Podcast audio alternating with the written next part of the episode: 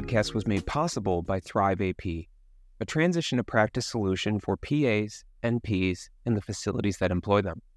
Thrive AP's educational curriculums accelerate skill application of advanced practice providers, improving outcomes, retention, and career satisfaction.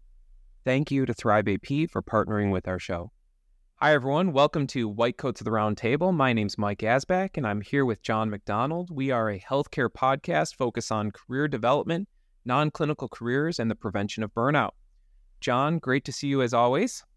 Oh, it's great to see you uh, early in the morning as usual, but I've been getting up earlier. So I've got my cup of coffee ready to go. I was set up before even you were. So I am the man. I'm very excited to hear that because I am a big proponent of early mornings. I love the quietness of mornings. I'm most productive first thing in the day.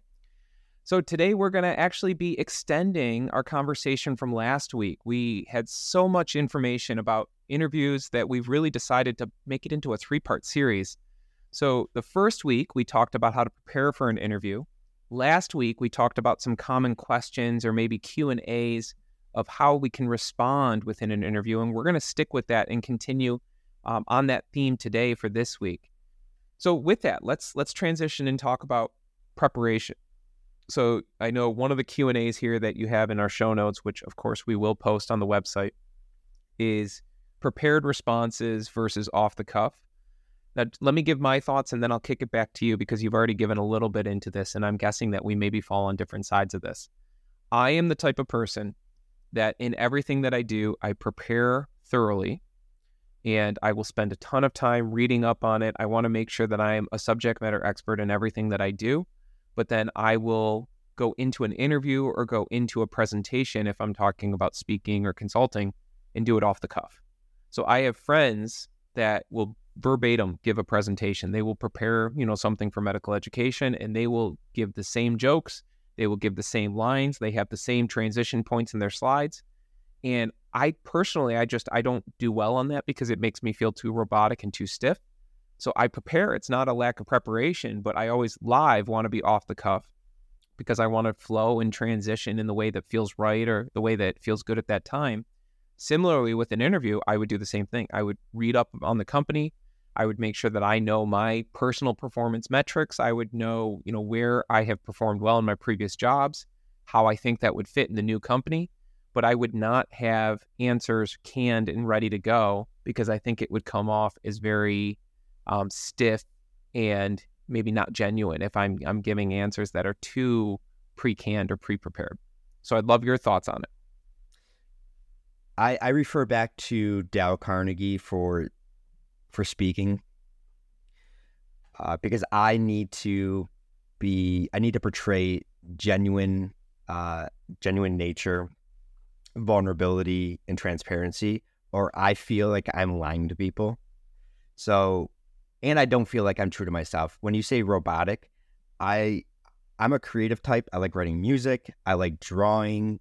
Uh, so I need to be able to play jazz per se. So I was thinking of how I wanted to answer this question last night because this is something that comes up constantly for me.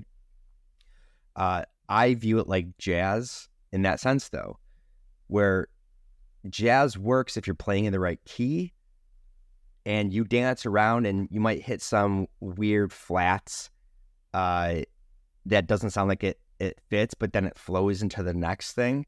You're like, oh yeah, okay, that's that's jazz, makes sense. But it's right when you get out of key is when people are like, what are you doing? It's like playing the wrong chord or the wrong fret, which I've done many times in the start of a song when playing in a band. Like you're up one fret, it's like, and people like, oh no, like ruining it. So your what I would view the key to be is having your general ideas of your behavioral type questions. You know that they're going to ask certain questions. We talked about this last time. They're going to ask you, tell me about yourself. That can be a canned response for sure. And I would actually recommend someone who does not rec- recommend canned responses, I would recommend a canned response that takes two minutes or less to give you uh, a summary of what you've done, relevant, uh, tell the story of where things turned for you and why you're excited about what your direction in your career now. That's a, a formula for success for answering that question. Tell me about a time. That's where you can get flexible. So, tell me about a time where you disagreed with your boss and how did you handle that? You can have five points, five different stories that fit that question. But some of those answers can also fit. Tell me about a time where you had a disappointed uh, patient or customer, and how did you rectify the situation? There are still things where a negative uh, problem or perceived negative problem has come up, and you have to correct it somehow. That's where the jazz comes in. You can say, "Oh, well, you know, maybe this isn't exactly what you were asking, but um, this situation came up and this is how I handled it. Um, you know, does that answer your question? Uh, and they may say, yeah, or or can you tell me a little bit more about this, or let's focus in on more of this point. So yes, there are times where you should have a canned response because you don't want to ramble. But then there are times where to show genuine um, thought, just have a couple points. So I've done a fair amount of media training just, you know, with my professional career and it's actually quite lovely. So if listeners if you ever have an opportunity to like sit down with a communication coach, it can be immensely helpful. And a lot of times these communication coaches, at least in the healthcare space when I've done it, um, it's been, you know, former news anchors or, or people that have done a lot of media.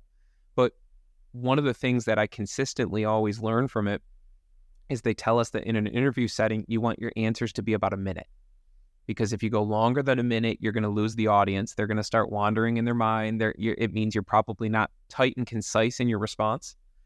And ironically, the podcast is actually tough because it is a different format where very often you and I are giving monologues or responses that are longer than a minute, um, just because the format is going to be different. But in an interview, I think we can think of it very similar to that, where when they're giving you an opportunity to to respond. If they're asking you a question, think about trying to keep it to a minute. The other thing that I always like to do is I like to think about having just two or three key points and not necessarily incorporating all three key points in every answer, but making sure that all of my answers at least hit hit on one of those key three points. So if I'm going into a job interview, I may say, okay, going into this, I want to focus on my productivity, you know, so the fact that I'm a highly productive provider in terms of billing and revenue. I want to focus on leadership, that I've had experience leading teams in clinical settings. And I want to focus on whatever else it could be, you know, further further development, administrative strengths. So then in my responses, if someone asks me a question, oh, tell me about a time or, you know, what can you do to do this? In my head, I'm going to try and craft a response that hits on either productivity, leadership, or administrative and maybe I incorporate more than one, but I'm going to try and keep that response to a minute and I'm going to try and make sure that it always finishes and pivots back to those one of those core themes. And for me personally, that's how it helps me from wandering or becoming too tangential in my responses because I know that I always have to circle them back to a core theme. And that doesn't mean finishing with, and that's why I'm a good leader, where it feels like an, an awkward pivot, but rather just making sure that my response is in theme with one of those three cores star responses. Yeah, truly. Yes. Yes. Go back to last week and listen to that. Tell the situation, the task at hand, your action, and the result. If you can keep that formula, you can keep it under a minute uh, and not trail off. They, again, they don't want a monologue. They want to get to know you as fast as possible, as fully as possible. Um, but we can still showcase our personality. Uh, and how we do that, well, let's talk about enthusiasm then. This is a great um, point to transition to. So how can how can we communicate our interest and enthusiasm without coming off as desperate or insincere? I think part of it is pursuing jobs that align with your passion and interest. Yes. So there's a whole nother episode that we can talk about because I, I'm a of belief that a big reason that we're seeing such high rates of burnout is because we've put too much emphasis on our jobs. That we we now look at our careers to not only pay the bills, um, you know, but also provide us friendship, you know, meaning, purpose. And in my opinion, a lot of that we can offload and have it, you know, in our personal lives, whether it be social groups, finding activities or hobbies, things like that. When we rely on our job to offer all of that to us, then we're setting ourselves up for disappointment. But it really is helpful if you can find a job that you enjoy, a job that really brings you passion. So I think part of it is selecting jobs that are going to be aligning with something that you really are excited about. I think it's going to be hard if you hate, you know, sitting in a cubicle to pursue an administrative job where you're just going to be looking at spreadsheets or crunching numbers. Mm. If you are someone who loves clinical work, you should continue to pursue clinical jobs. If you're someone who loves management and leadership, and maybe you're in a clinical role right now, look for jobs that maybe give you more of that interpersonal management as opposed to just seeing patients. But beyond that, I think it's also important to just demonstrate enthusiasm by being knowledgeable. I think a lot of times you can show that you're enthusiastic by simply showing that you really are a subject matter expert in your area of expertise. You know, if I'm talking about psychiatric care of patients, I'm going to come off as enthusiastic because it's something that I've re- I've dedicated my career to, and my hope is that anyone that I talk to about ketamine is going to see that as something that I really have a passion for because I have a very high level of knowledge regarding that subject. Enthusiasm uh, does not equal excitedness or an excitatory nature. I think that's where we get confused is that we're supposed to be like, oh man, um, I've been looking at this company for a long time and tracking it for a couple of years now. And I'm just so it's like, no, that's not what it is. It's um I had an interview I'm not gonna say how long ago, but where I came into the interview more knowledgeable about a product than my hiring than the hiring manager. And I didn't I didn't get the job because there's so many factors that go into those things anyways but I definitely portrayed enthusiasm because there were points when I was asked about um, this product this drug that I was able to quote the the studies the landmark trials and and the ones that were in trial right now um, and I, I'm I'm having a some brain fog here right now, Mike. But when they released the uh, the some of the results prior to the full trial being finished, um, I'm forgetting the word right now, but uh, when they pre-released some of those like mid-mark mm-hmm. trials, I was a- I was able to even answer off of that. Like, oh, in this trial, they're seeing this happen as well. And then hiring manager was like, oh, uh, yeah, I haven't I haven't gotten to that um, study yet. And I felt like a boss, okay? because I knew more about it and that showed enthusiasm. I wasn't mm-hmm. talking like this, uh, wave my hand. I was just, I know about this thing and I'm excited about it. I'm looking forward to where we go with this product. Um, I completely agree. I think so, I've had so many conversations, and this is something where even it's not in a formal interview setting when I'm trying to pitch for consulting work or things like that, and I can, you know, say, "Hey, the this meta analysis that came out last year is just so seminal. And I really think that it's a, a, cornerstone of messaging for this product. It's showing that you've done the work, it's showing that you're interested and passionate about the product and that you have a knowledge base on it that that exudes or, or represents enthusiasm. Completely so agree. To to can, can we boil that down? How do we convey enthusiasm?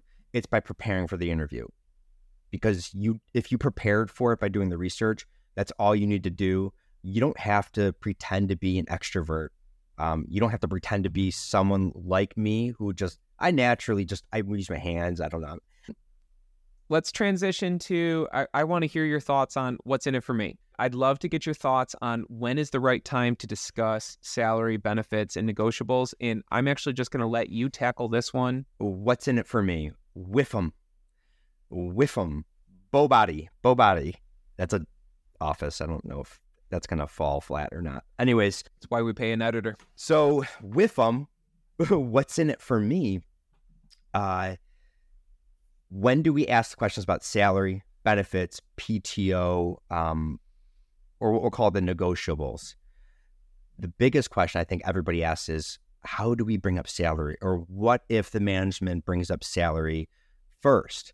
How do we handle it? What I've uh, I played around with this in many different interviews And what I found to be the best advice um, was instead of starting off the conversation with salary, if they bring it up, uh, it's completely fine and polite to say, I was hoping, um, well, I would like to actually discuss the the role a bit more, the, the responsibilities, what's expected of me before I can convey how much salary I believe that when it gets to the point where that conversation actually comes up, because most management, most hiring managers will say, "Okay, yeah, it's perfectly fine. Let's let's talk about it at the end." And if it comes up at the end and they say, "So, uh, given the conversation, um, what is your what's your range?" I have become very comfortable and confident in saying, "Well, before I give you uh, what my expectation is or what I would like, uh, what is the salary range for this position? Because that is an HR decision. They may tell you that, but most of the time they will, because again, HR does set those those salary ranges, and that's completely normal for them to give that out. You just have to ask for it. Most people don't ask for it.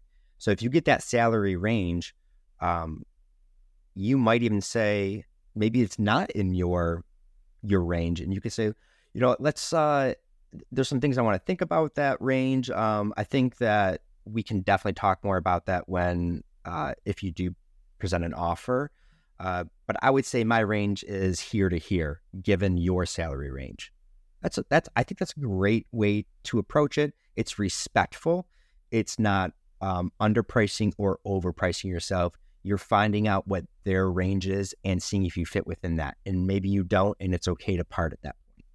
Or you can wait for this is this is where we need to transition to what's in it for me. Most of those other questions should start coming once they've presented an offer to you, because the interview, especially the first interview, is a collection of data for the interviewer. Um, if we're it, it is for you as well, of course, because you you want some of your answers, your questions answered, but those negotiables can wait till after you've showed them how awesome you are and how you are the person for the position.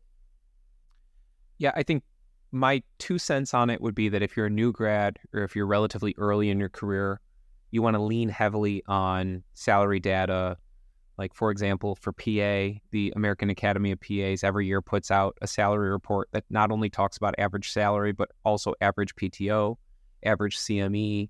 Um, it gives a lot of those things. If you're newer, I think it's not a bad thing to fall back on that data. And if there's a, a salary discussion in the interview, if they say, Oh, what's your expectation? You can just say, Well, according to the APA salary guideline, the median is this. I'm hoping to be, you know, right around the median and then of course if they if they whittle you down and tell you that that's not realistic for whatever reason then you can go from there. But i think if you're unsure fall on those salary the these professional associations and the salary data that comes with that. If you're more established in your career for example for me if i were to be looking for a new job i know exactly what i would be looking for pay wise because i've been doing this for a while. I know what my revenue generation looks like. I know what my current percentage of revenue that I take home as compensation is. And I would have a very strict criteria. You know, if, for example, my my salary expectations would be driven by how much level of administrative support I get. So if I am looking at a job that has a very high level of administrative support, that means that I can see a higher volume of patients generate more revenue, and I would accept or expect a lower percentage of my revenue as compensation if it's going to be a lower level of administrative support. Some psych offices don't even have secretaries, it's just the provider and, and the patient. Then I would expect a much higher level of my revenue generation. And that's not necessarily just for people that are on a uh, productivity based model. Even if your salary, I think it's reasonable to look at total compensation versus productivity. Obviously, if you're a provider, that's easier to do because you're generating specific billable codes. But you can even think about that if you are a healthcare professional that's not a billable or a billing profession, um, because I think there's still an opportunity to say, okay, well, this is what I'm making. This is what I would expect based on the level of support or, or level of my role in the job. Okay, so is it fair to say your answer is, can be more aligned with when you're staying in the same industry or um, career path line? Where my answer would be more beneficial for somebody who might be transitioning to a new career space. I totally agree. Yeah, I okay. think once you're more established, you have more of an understanding of where you should be. and how you should be compensated for it. If you're moving to a new industry, it's very similar to a situation where you are a new grad or you have less experience, where then you may have to fall back on that objective data or that third party data because A, your value in that new industry may be less, so you have less negotiating power, and B, your Yeah. experience or understanding of what is appropriate comp may not be there as well. Mike, I want to transition to our last question. Are thank you notes even still a thing? Yes. And here's how I would do it LinkedIn. So Mm. I would do it on LinkedIn and I do this all the time. If I am on a meeting, a virtual meeting with, you know, other healthcare professionals, I will always try and make note to connect with them on LinkedIn and then just send them a brief note and just say, "Hey, great great chatting with you tonight," or "It was so great to connect with you virtually." Nothing, no ask, nothing beyond that, but I just make sure that I'm expanding my LinkedIn network. And I mm-hmm. think that's the modern thank you note is I can just send this little thing that shows my intentionality. It shows that I'm thinking of them. It shows that I'm reaching out and making that extra effort to show my appreciation for their participation. And I think that really goes a long way. I man, if I had someone that I interviewed here at the job and they sent me a actual real thank you card in the mail, I would be floored and really impressed.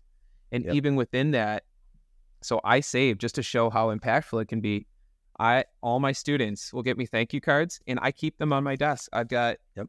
piles and piles of thank you cards for people that aren't on video. I've got maybe a 100 thank you cards in my hand right now. Dude, you're sentimental. I, had no am idea. Secretly sentimental. So when a student gives me a thank you card, I save it. I've got a whole basket of them, and there's probably 300 cards because I've never thrown one out. They're impactful. It matters. So take the time. It takes five minutes to do it. It's a 45 cent stamp. It's worth it. I, I would I would agree with you. Um, can can we uh, wrap up by I want to I want to talk about a couple of the worst questions to ask, and then we'll finish with some of our personal points. So, when we talk about salary and expectations, don't ask how much does this position pay, how many vacations do I get per year. Don't do that Don't start with that. questions that show a lack of research um, or knowledge about the company. So, what does your company do? Or what are your main products and services? That's your job to find that out, guys. Personal questions. Ooh, personal questions. This goes along with my question, my- the question of tell me about yourself. Don't talk about where you grew up. Like, don't talk about your kids. Don't talk about your marriage. Has nothing to do with this job. Uh, but even more importantly, um, don't ask people how old are you? Or are you married? Do you have children? Uh, how do you balance work uh, and family life?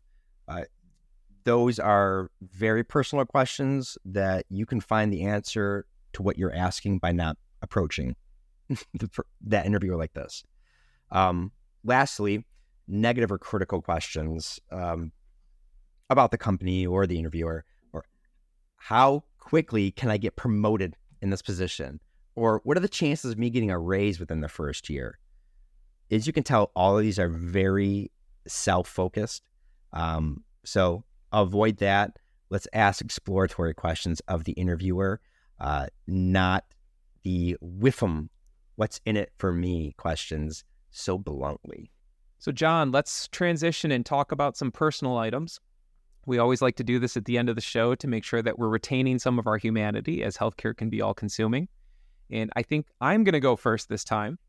So this is a silly one, but it's it's funny because I just I the older I get, the more I have for the appreciation of little things in life. So right now, the Buffalo Airport is repaving the main runway. And this sounds like something that should not matter, but it does because they're now using an alternate runway, which has changed the flight patterns.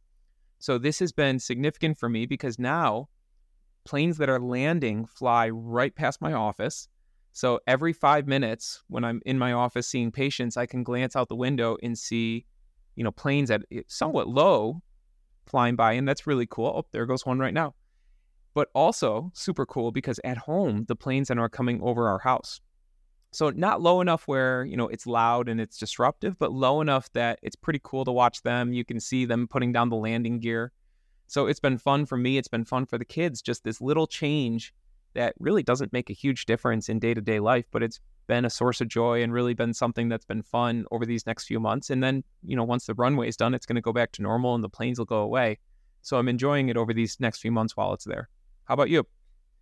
We we talked a bit about wrapping um, up up the year last week, and I, as a father, um, of my personal items because I'm, I'm a father of four boys. It's so fun to see your kids take on different personalities and interests. So my wife this year um, told all the kids, you get to pick one thing to do during the summer, like whether it be uh, this camp or that camp or lessons for this. And they all chose different things. Found out like one of them uh, was going to do soccer or lacrosse with his friends, but he got accepted to be in percussion and band. So he says, I'm going to start taking lessons, drum lessons uh, this summer. Like, hey, buddy, you know, they're going to teach you that in school next year. You can do something. He's like, no, I want to. He's just so determined. And I love that. And it's musical. My other kid is doing basketball. One's doing soccer. And one's doing a hiking camp where he's going to be identifying uh, different plants, uh, different um, insect species, learning how to like traverse. I, I think that some things I didn't really get a chance to do when, when I was a kid. Um, being able to see your kids take on those personalities and being able to do those things with them and learn a bit more and get excited for them. I don't know anything about basketball, but I'm going to learn now that my son's excited about it. So that's what I'm excited about the summer is get to see them thrive and excited about doing their own thing and having their own little personalities that aren't always bunched with each other. Uh, so I'm a proud father, you know. I love it. Well, thank you, everybody. So, as always, this is White Coats the Round Table. If you like what you hear, consider giving us a follow, like us, subscribe. If you really like what you hear, give us a review. If you don't like what you hear, definitely don't review us. Until next week, this is Mike and John. Have a great week, everybody.